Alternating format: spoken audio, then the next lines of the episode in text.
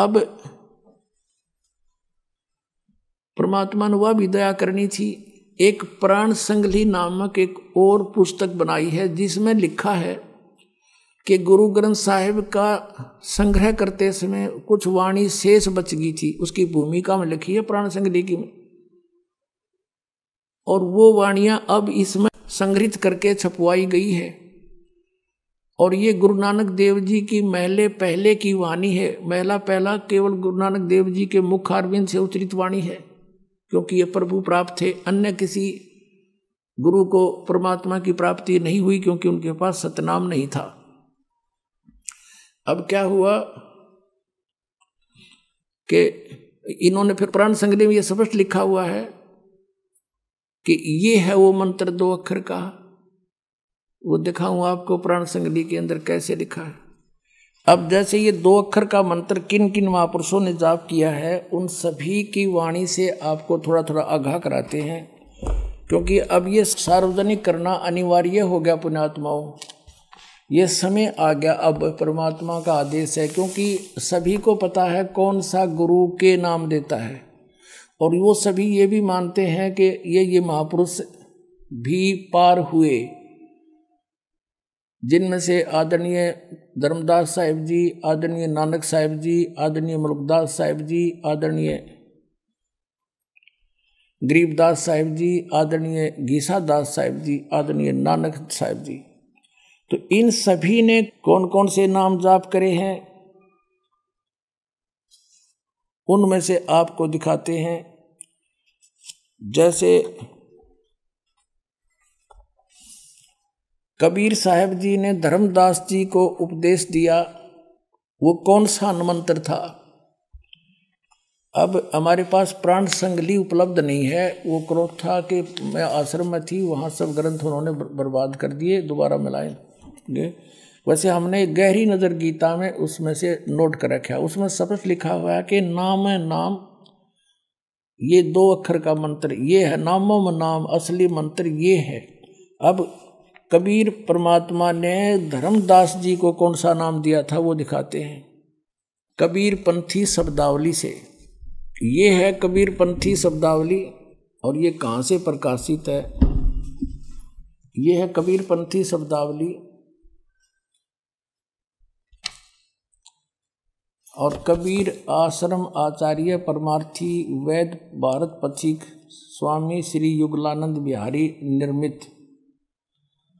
उसने संग्रह करके छुपाई है। मुद्रक एवं प्रकाशक हैं खेमरा श्री कृष्णदास अध्यक्ष श्री वेंकटेश्वर प्रेस खेमरा श्री कृष्णदास स्मारक मुंबई। इसके दो सौ चौरासी पृष्ठ पर हम ले चलते हैं आपको। ये दो सौ चौरासी, पचासी पृष्ठ हैं। यहाँ आकर के चौका की रमैनी अब ये चलते चलते हम यहाँ आते हैं।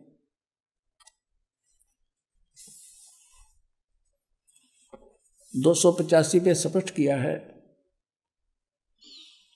कि धर्मदास को परमात्मा ने कौन सा नाम दिया? कह कबीर सुनो धर्मदासा, ओम सोहम शब्द प्रकाशा ये है वो सतनाम पुणात्माओं अब गरीबदास साहिब जी की वाणी में आपको दिखाते हैं, उनके सदग्रंथ में लिखा है अब क्या बताया गरीबदास साहिब जी ने? नेति, धोती, पवन, जनेऊ। ये कबीर परमेश्वर जी ने कहा है कि नोती, धोती, पवन, जनेऊ, अजपा, जाप, जपे, सो, जाने, भेऊ। एला, पिंगला के घर जाई, सुषमना, नीर, ता ठहराई। ओम सोहम तत्व विचारा। ओम सोहम ये तत्व विचार। ये है वो तत्नाम सतनाम राम नाम जप कर थिर होई, ओम सोहम मंत्र दोई। गरीबदास जी कह रहे हैं, राम नाम जप कर थर होई, थर माने सथाई सथान मिलेगा सतलोक में।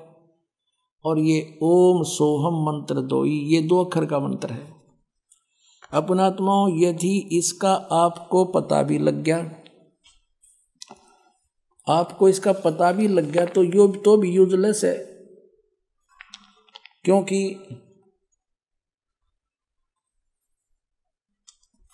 आप कोई अधिकारी नहीं है, वैसे जाप करने से लाभ क्या होगा? जैसे कोई अपॉइंटमेंट लेटर लिख ले, आप पे नू की नुस्ते, उसकी सारी और नीचे साइन आप पे कर ले तो क्या फ़ायदा? या किसी नकली तो करवा ले। कहाँ ले जाएगा, कहाँ दिखाएगा उसको?